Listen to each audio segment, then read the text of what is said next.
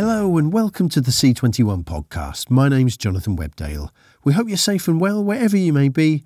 Today we hear from C21 news editor Clive Whittingham, Channel 21 international editor Nico Franks, kids editor Karolina Kaminska, and drama quarterly editor Michael Pickard as we look ahead to MIP TV 2022 in Cannes.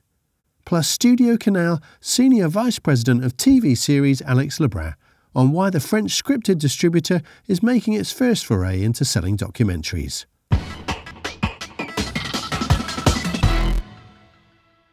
MIP TV is back in Cannes, in person for the first time since the pandemic.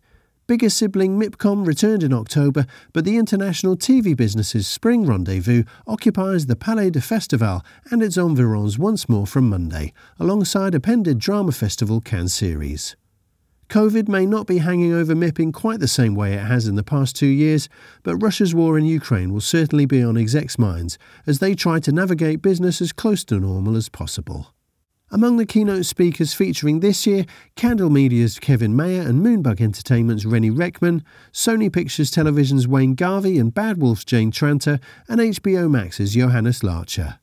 These, alongside screenings of the hottest new shows, a focus on Netflix hit Squid Game, the International Format Awards, and sessions on the latest industry trends, including the metaverse and NFTs.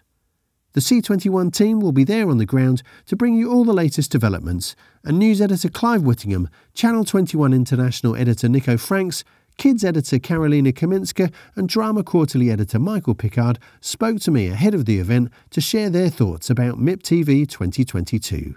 Hello, everybody. How's everyone doing? Nico, Clive, Karolina, Mike, all excited about heading back to MIP TV? Very excited. Absolutely, can't wait. yeah. Looking forward to it, definitely. It's, uh, it's been a very long time for me.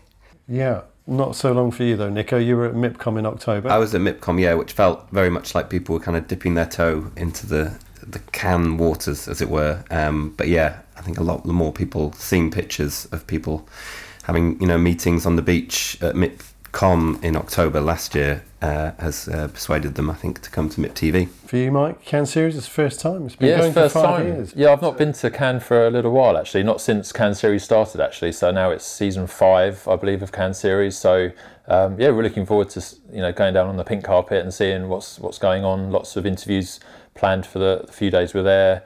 Um, hopefully, I'll, I'll, get to see some screenings, perhaps, um, which might be a bit of a luxury. We'll, we'll, see. But yeah, coming back from Series Mania, that was, that certainly showed I was a bit out of, out of practice in terms of uh, charging up and down Lille. So um, I'm a bit better prepared for the La Croisette now. And Karolina, you've just done the uh, the Royal Television Society Awards as well. So again, sort of the, the event circuit hotting up once more. Yes, definitely. That was probably the, the biggest event I've been to since Content London. So um, that was good to get out and about. And a week after MIP, I'll be heading to Marseille for Cartoon Next. Just thinking about MIP, then obviously uh, Clive Nico COVID may not be hanging over the event in quite the same way it has over the past couple of years, but uh, Russia's war in Ukraine, of course, is going to be on everybody's minds. So it's been dominating our news, and it's also the cover story of our magazine. Um, what can you tell us about that? Yeah, that's right. So the spring issue uh, of Channel 21 International, I think it features more current affairs than definitely I've ever seen in, in my time at C21. And obviously, we, we, we wouldn't want it that way. You know, the events in Ukraine are horrific and Russia's invasion of Ukraine is horrendous. But the ramifications go so deep that it touches all sides of, um, of every business almost, and, and the TV business included. So, yeah, there's um, some some really uh, hard hitting pieces. One by um, my colleague uh, Ed Waller, uh, the editorial director at C21, who spoke to uh, lots of execs, uh, Ukrainian execs, who just you know five months ago were speaking to us as part of our Content Ukraine um, online event about how Ukraine's TV industry was growing, but now telling us about their time spent in bomb shelters. So Ed's piece and also the perspective piece um, from Elena Shokrobot, who's the director of Ukrainian media group MKMG. Uh, it's really incredible and uh, a definite must read. And it, it does put things into perspective. It sounds a bit trite, but I think, yeah, that will be reflected in Uh, the atmosphere at MIP TV, I think, in Cannes, I think people will appreciate, you know, being there a, that bit more, especially after COVID and now with the events in Ukraine. So yeah, I think it will be a, a galvanized atmosphere with lots of people rallying around uh, a common cause in supporting Ukraine. So we've seen lots of statements from all the big media companies, uh, but now it's you know obviously time for for action, and there's a few initiatives that are coming out already. And there's a session on the Monday afternoon. Uh, titled "Stand with Ukrainian Content Industry," and I think that's going to be unlike any other really that I've seen at a MIP tackling really difficult subjects, you know, life and death issues and that's got execs from One Plus One Media, Starlight Media, Ukraine TV, and Film.ua Group. So yeah, it should be a MIP TV like no other. I'm, I'm expecting. Yeah, I mean, you pointed out in your in your cover feature, you know, the daily affairs of the international TV industry. They're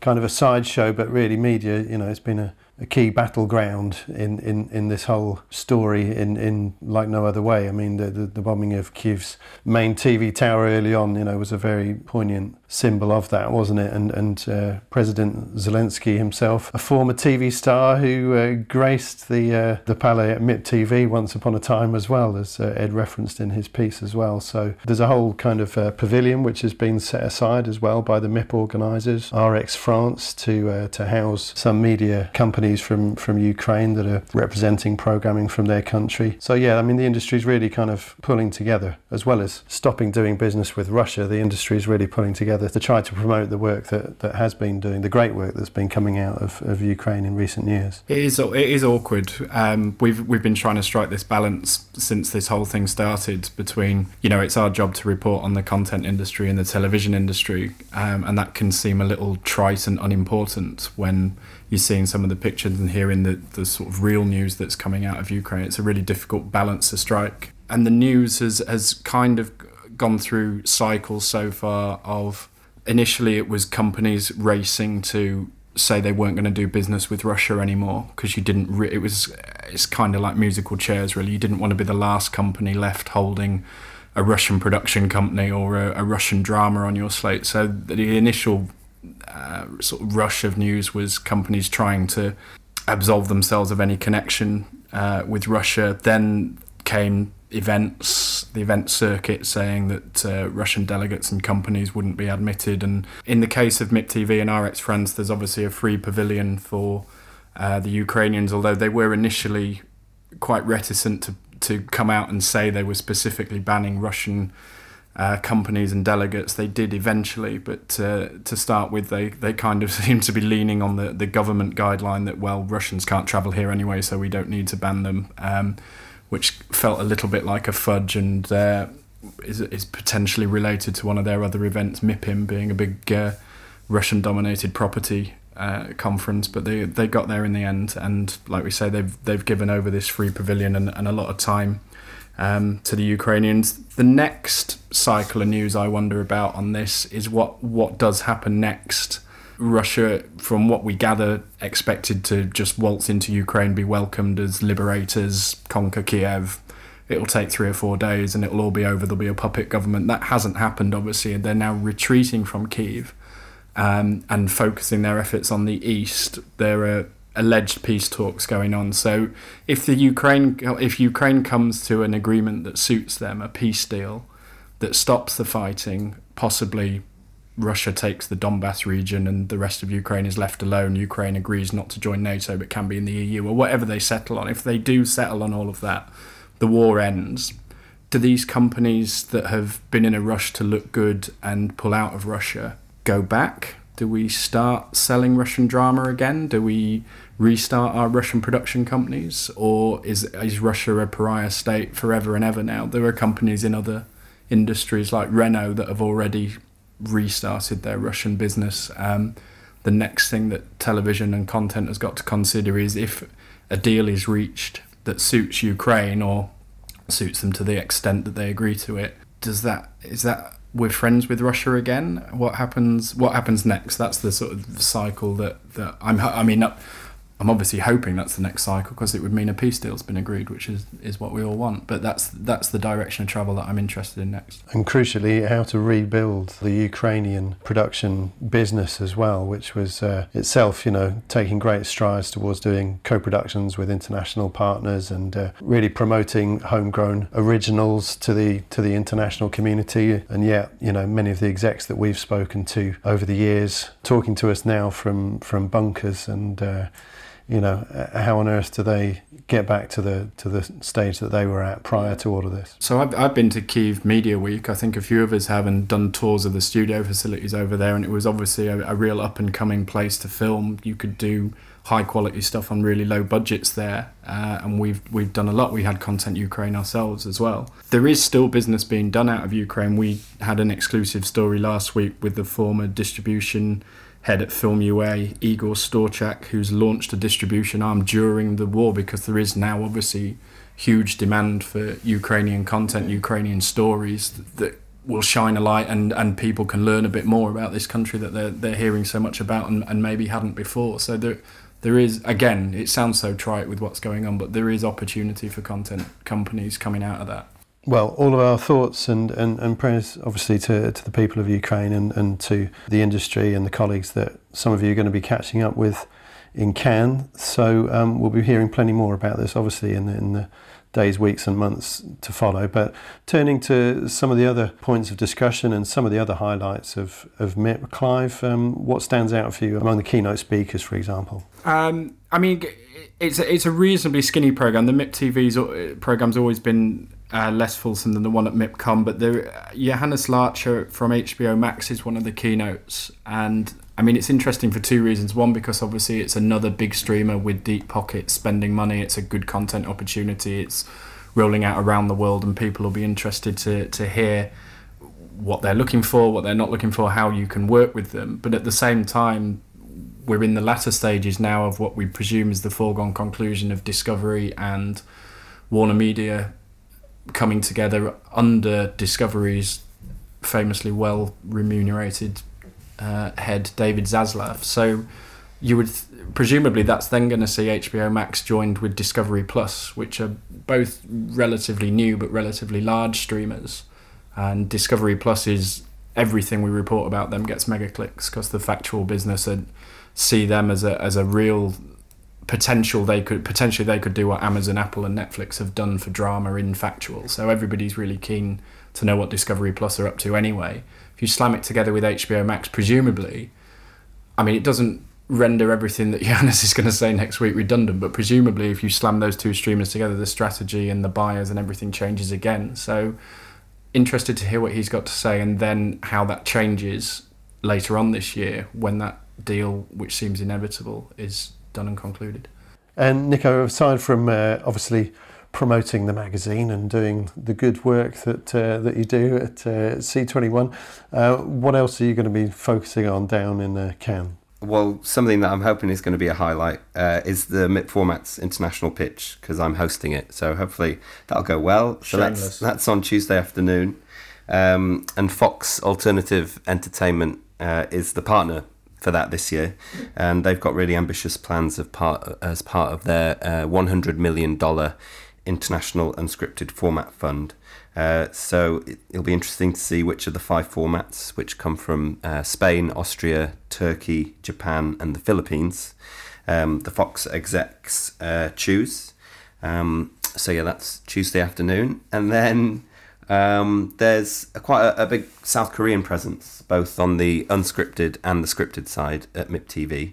Um, they've got the creator of Squid Game talking, and also the creator of The Masked Singer um, talking, um, and that just yeah highlights the growing you know importance uh, of South Korean uh, culture uh, to the to the international TV business um, and that's kind of impacting all all genres uh, of of TV, even kids. Um, and Karolina had a great piece uh, in in the issue, um, writing about kind of the impact of, of Squid Game on on kids content. Karolina, Squid Game, wholesome family viewing? Yeah, so not at all, but um, it seems that more children than we might realise have actually been exposed to it in one way or another. Not necessarily, they might not necessarily have watched it, but they definitely know about it. Um, I think because of the fact that obviously it centres on children's games that are typically played in the school playgrounds, a lot of children are kind of recreating that at school, um, obviously without the violence, the, the child friendly versions. But it kind of leans into a bit of a trend in the kids' space at the moment, or less a trend, more of an issue that's becoming a bit more problematic relating to the exposure of children to unsuitable content. And that seems to have arisen from the fact that there are so many platforms and devices now where children can watch content. And when they hear about breakout TV shows like Squid Game, um, and they might hear about it through older relatives or friends or even things like social media and advertising, they want to be part of the conversation, um, and that's why it interests them. Um, and the Insights family in the UK did some research which found that children as young as six had been acting out the games featured, featured in Squid Game. And a number of TV executives that I've spoken to have said that they've seen similar things happening, both uh, in their professional experience but also personally. And we are seeing a lot more of these child friendly and so called safe streaming services launching, which aim to prevent children from being exposed to programs that they shouldn't be watching. But that obviously doesn't necessarily stop them from being able to access inappropriate content through other means. Referencing another survey, which was conducted by Kidoodle TV, uh, which is one of these uh, safe streaming platforms. Approximately 93% of the US parents surveyed said they had seen inappropriate auto suggested content for their kids, nearly a quarter of which who claimed it happens all the time, and 81% said they have seen their child stream a video which they did not approve of. Another study by Pew Research Center over in the US also found that 80% of kids are watching short form videos every day on open user generated platforms that are designed for adults. So they're kind of using those means to watch things that they shouldn't be. Um, so the question is, how do you get children away from unsuitable content? Um, and it's a difficult one because even if you monitor their social media activity or put things like parental controls on streaming services, they can still hear about it through advertising or through their friends or social media. So one way around this could be for content makers to create age appropriate touch points so rather than trying to completely shield kids from programs or brands aimed at older audiences, they allow them to be part of the conversation by making child friendly versions. Um, so, an example of this would be the DC and Marvel universes, where characters like Batman have been adapted for kids. Um, so, if you think about all the various Batman films there are, which have lots of violent scenes that are definitely not suitable for children, there's also things like the Lego Batman franchise, which is made specifically for children. So, it enables them to still be part of the conversation and enjoy these characters, but in a child safe manner. And I think we've also featured in the magazine Veronica Pickett, head of originals at Amazon Kids, and very interesting René Rechtman as well, the uh, the founder of Moonbug Entertainment, which has been acquired a few months back by Kevin Mayer's Candle Media. Kevin and René are both going to be speaking at, at MIP. So um, can you tell us a little bit about those? Yes. So um, so obviously, you know, Moonbug Entertainment has been very successful um, since its launch. It's got um, a huge um, amount of IP with um, massive brands like CoComelon, um, Little Baby Bum, Blippi. Um, and the acquisition by Candle Media seems to align quite well. Um, both both of the Candle Media and Moonbug strategies, they're very kind of acquisition heavy. Um, both very keen on acquiring and and becoming expanding the brands as much as possible uh, with very big ex- expansion strategies. So it'll be very interesting to listen to Kevin Mayer at MIP TV and and uh, see from from his perspective what uh, what his plans and ambitions are there. And Veronica from from Amazon, it's uh, she hasn't done many interviews, so it was great to get her what does she have to say? Yeah, it was really good to secure an interview with her for the magazine. Um, she she was quite interesting. Um, she talked about the fact that um, Amazon Kids Plus goes beyond just being a streaming service, um, and that it's more of an overall subscription service. It doesn't just focus on streaming content, but it also has books and games and um, other sort of interactive elements for kids. Um, one interesting point that she made, obviously, uh, especially since the pandemic, um, co-viewing has been a huge topic in the industry.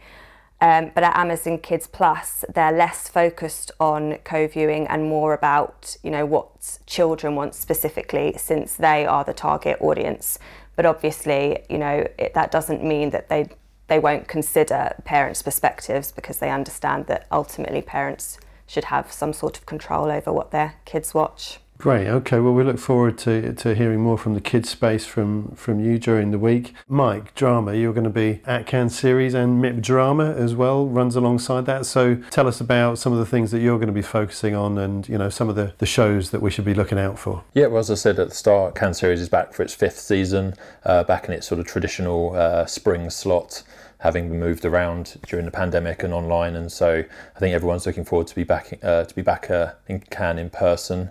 Uh, as you say, yeah, MIP Drama runs alongside it. MIP Drama has a bit of a more of a buyer's profile, a um, bit more of a sort of a teasers of kind of things to come, maybe projects that people want to kind of jump on board at an early stage or sort of shift around some co-production money. Um, but as for Cannes series, it's very much uh, going to be a party festival kind of feeling, I think, with obviously the, the pink carpet, lots of photo shoots, screen, screenings as well with fans and, and people invited to come and, and, watch some of the, the latest shows from across Europe. So I think it's going to be uh, a great event. I'm certainly looking forward to, to seeing how it all uh, runs up close and in person, having sort of followed it online over the last few years. Um, in terms of some of the highlights, um, I think it goes without saying that uh, two top actresses uh, making uh, their way to Cannes will be the highlights. So Gillian Anderson is going to be there doing a keynote. She's obviously no, you know, needs no introduction from the X Files and more recently The Crown. She's got a Showtime drama called The First Lady coming up, uh, airing in April, where she plays Eleanor Roosevelt um, as one of three uh, leading characters, giving a, a kind of female perspective on what goes on behind the corridors of, of power in Washington. And the other guest of honour is Sydney Sweeney, who's obviously been in The White Lotus and recently in season two of Euphoria. So uh, they're probably the two standout guests. Um, in terms of the competition, Cannes Series has a, a sort of full drama competition and then a short form competition. In the main competition, there are 10 series lining up to win the awards. Um, a couple of highlights I've picked out uh, there's a Norwegian drama called Afterglow, which is very much a sort of funny and, and emotional take on uh, a woman's cancer diagnosis and how she not only sort of traverses through that, but how it affects those around her. Um, a big Italian show coming up. It's, I believe, one of the first shows coming to Prime Video from Amazon in Italy. Uh, it's called Bang Bang Baby, and that's about a, a, teenage girl in the 80s who discovers her thought of she thought her father had died, uh, but it turns out he's part of a mafia clan in Milan, and so she goes to, to meet him, and so descends her uh, into a life of crime. Um, another Spanish uh, series, another period drama, sadly set in the 90s, which makes me feel really old when people call the 90s a period drama. But there we are. This is uh, Time Moves On. So this is uh, El Inmortal, which is uh, basically following uh, the rise of one of the most powerful drug traffickers in Europe um, and set in sort of the, the nightclubs of 1990s Madrid. And then another one, this is more of a, a not, uh, more of a factual drama.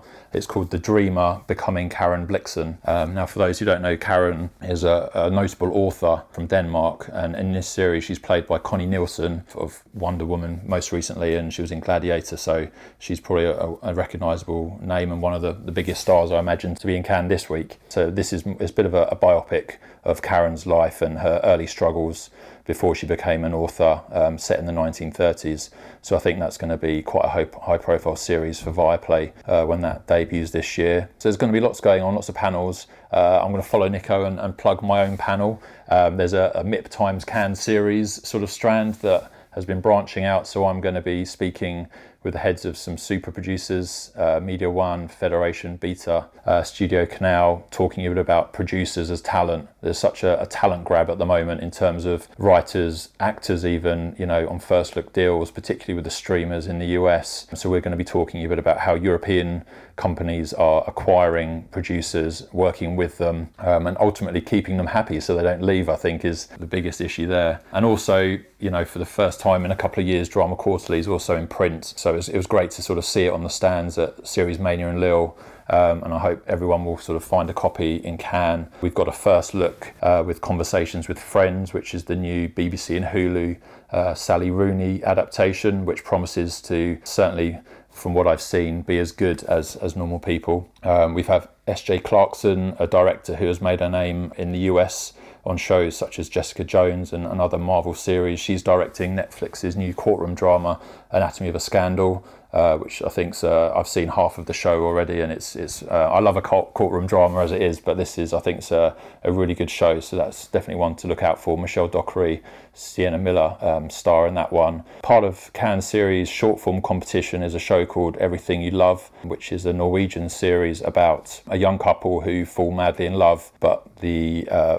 boy in the relationship um, is harboring some secret far right obsessions and, and sort of falling into this online community of far right activists. So it's all about how their love together kind of uh, is affected when his secret sort of emerges. Foxtel in Australia have also recently revealed some first look images of The 12, which is um, an adaptation, Australian adaptation of a, a, Flemish drama from a few years ago, another courtroom drama. But it's a fascinating look at the strangers who come together to determine the outcome of uh, a murder suspect. And so before these first look images came out, which you can see on Drama Quarterly's social media channels, um, I had a chat with the, the, creative team of the Australian version um, just to find out how they've uh, you know adapted the series. And so that's in the magazine and a whole lot more. So please pick up a copy.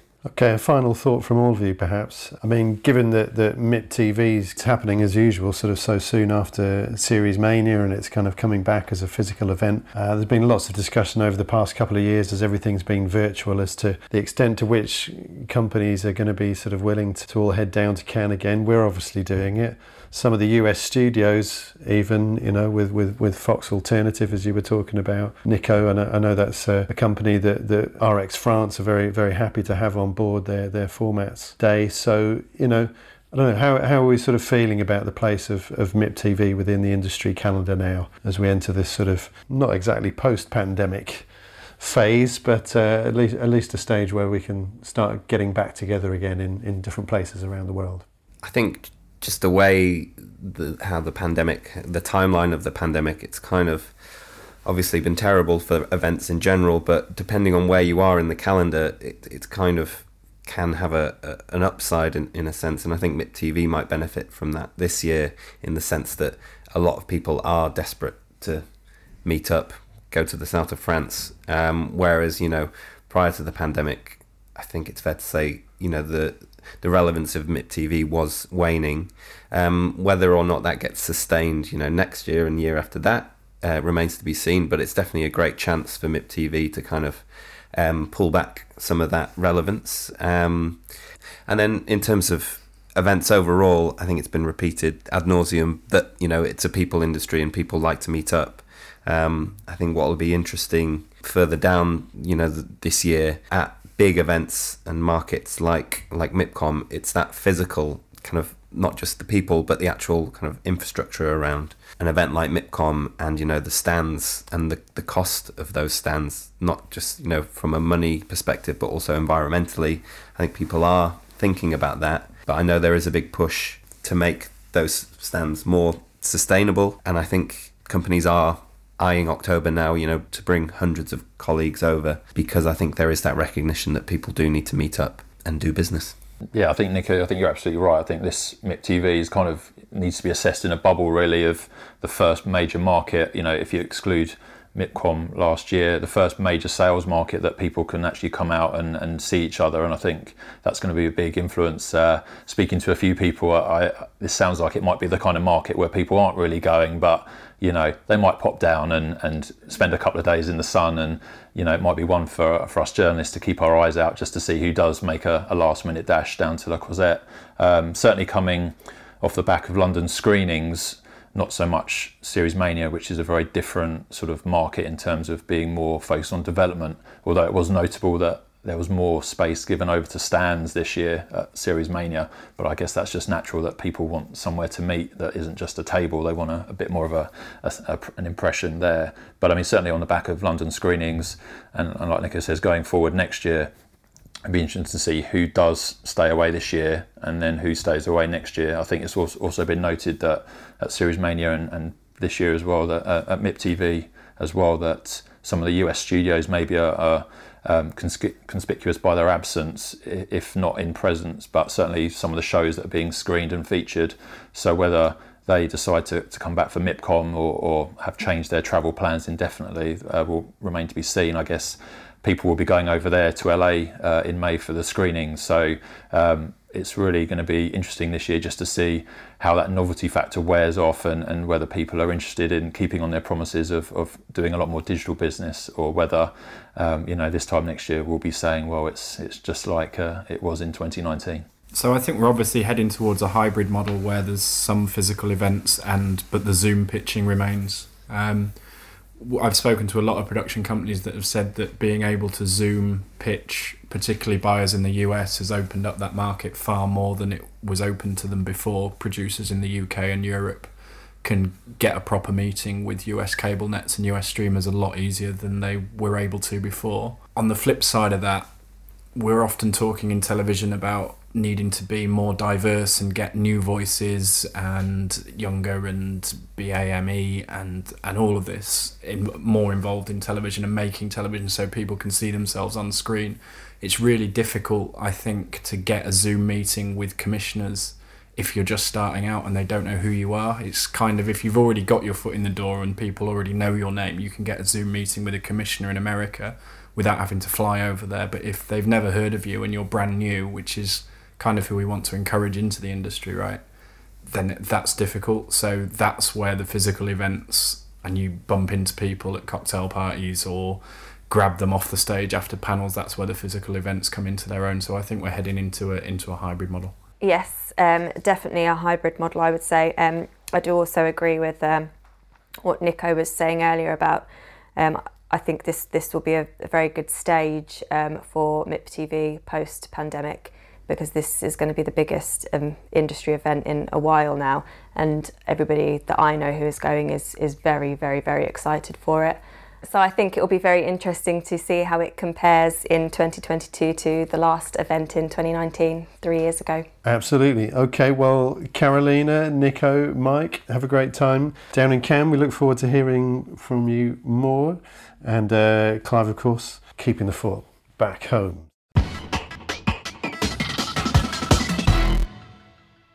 Clive Whittingham, Nico Franks, Karolina Kaminska, and Michael Pickard speaking with me ahead of MIP TV 2022, which gets underway in Cannes on Monday.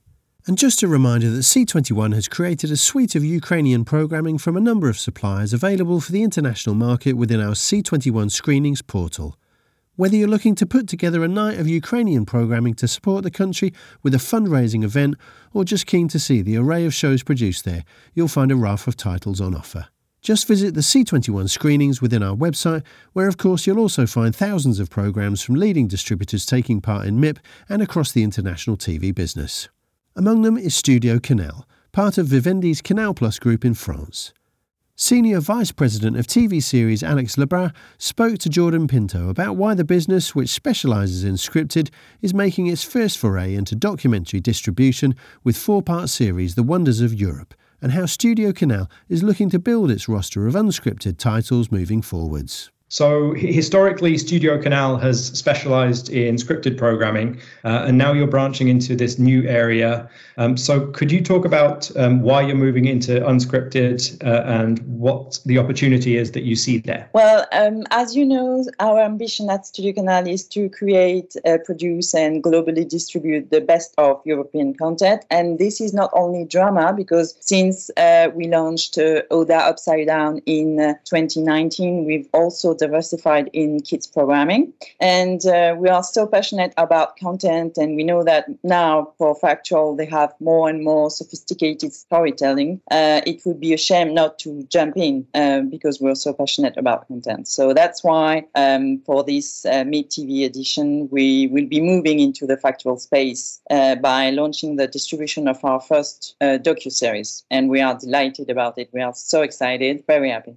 Okay, that, that brings us nicely on to to me asking about what the what the docu series is. um, no, I'm very proud of this because it's uh, it's called The Wonders of Europe, and uh, it um, it tells the story of Europe's most iconic monuments uh, from their creation to the present day. So um, these four this first season, sorry, is composed of four episodes, and each each of them is dedicated to a monument. So there's the Louvre, Versailles, um, the Alhambra, and the Acropolis, and it's uh, it's really at the same time it's entertaining and captivating, and you learn so many things about the monuments because the the the, the episodes are a combination of interviews of the most renowned experts uh, in the architecture fields and also fiction to tell the story of the monument in its history. And uh, they also added 3D reconstruction of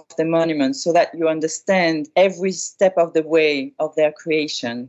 And and you know it, it's it's really um, interesting because as a French person, I know the Louvre and Versailles very well. But um, when I watched the episodes dedicated to each of them, I, I learned so many things about the monuments. Uh, it, it it really created something like you, you you're on a tour of the monument while watching, and that's that's really something unique, I think, uh, about this uh, documentary. So um, we are very excited to be launching this one uh, at MIP TV.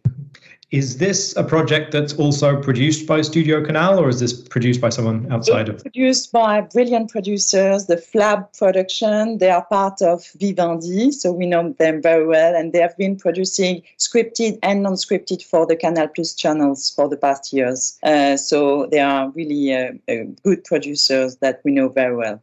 Um, and within the unscripted genre, um, are you able to talk a bit about what types of, of programming you might be distributing um, outside of Wonders of Europe? Um, like, will it just be docu series and documentaries, or could we also see you in the future moving into, um, I don't know, reality ser- series or other kind of unscripted projects? Well, at the moment, we we, we, we want to start slowly uh, with very high-end documentary series that will find a home on Canal Plus as well as international platforms or broadcasters. But um, the, we, we we really want to be um, choosing the docu series that we will be distributing, and at the moment we were really focused on this genre uh, as a start.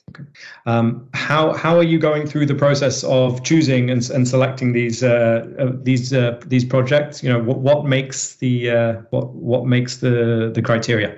Well, when we started, we wanted to define a clear uh, editorial orientation so that it would be easier for us to select projects, as you say. And uh, now it's it's clear for us. But when we started, we we started very naturally by talking to our colleagues at Canal Plus because um, they have um, a really deep understanding of the genre. They have several channels dedicated to factual, and they have long-running and qualitative relationship with top factual producers. So it made it easier for us to uh, make the step into distributing docu series. And as for um, the formula or the criteria that we may use, um, now we have a really carefully curated slate of premium documentary, and we defined three editorial pillars. Uh, the first one is true crime because obviously it's a really popular one, and I think that we have great stories to tell in Europe. Uh, the second one, and it's very linked to the Canal Plus channels, it's sports. So we're trying to find, you know, very unique stories to tell in this uh, in this uh, genre. And the third one is what one we call Spotlight on Europe,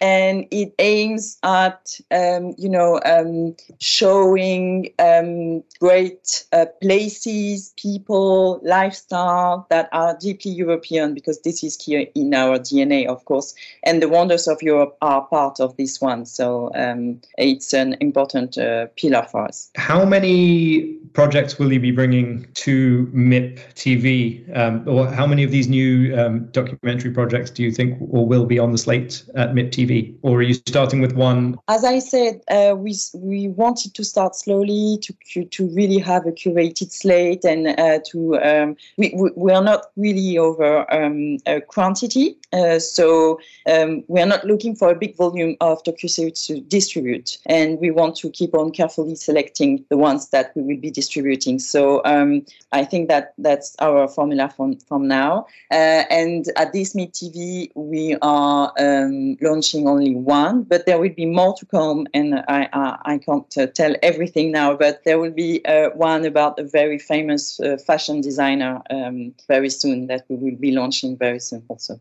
obviously launching this new part of the business is not something that can just happen overnight. Um, how long have you been planning to um, to launch this new area of the business? Um, it's not been that long when we when we started thinking about uh, diversification and we also uh, like everyone in the industry we were amazed by um, the you know some documentaries that have done amazingly on platforms or on traditional broadcasters. So um, as I said, because we have such a great relationship with our colleagues at Canal Plus, uh, we discussed this with uh, them um, really early uh, in the diversification process, and and and and, and, it became um, natural for us to jump in and start distributing uh, factual. Mm-hmm. Um, you, you, were mentioning um, some docu series that you had seen that have done really well. Um, are there any are there any ones that you could highlight as examples of um, of docu series that you thought, wow, that's a great project. We would like to do something similar. No, it's not. I'm, I'm not going to to to give you titles because I think there are so many at the moment. But I think definitely the true crime genre is really key for us, and I think that we have great stories to tell uh, in this area, and we are already thinking about many things um, in this uh, um, specific um, um genre. Mm-hmm.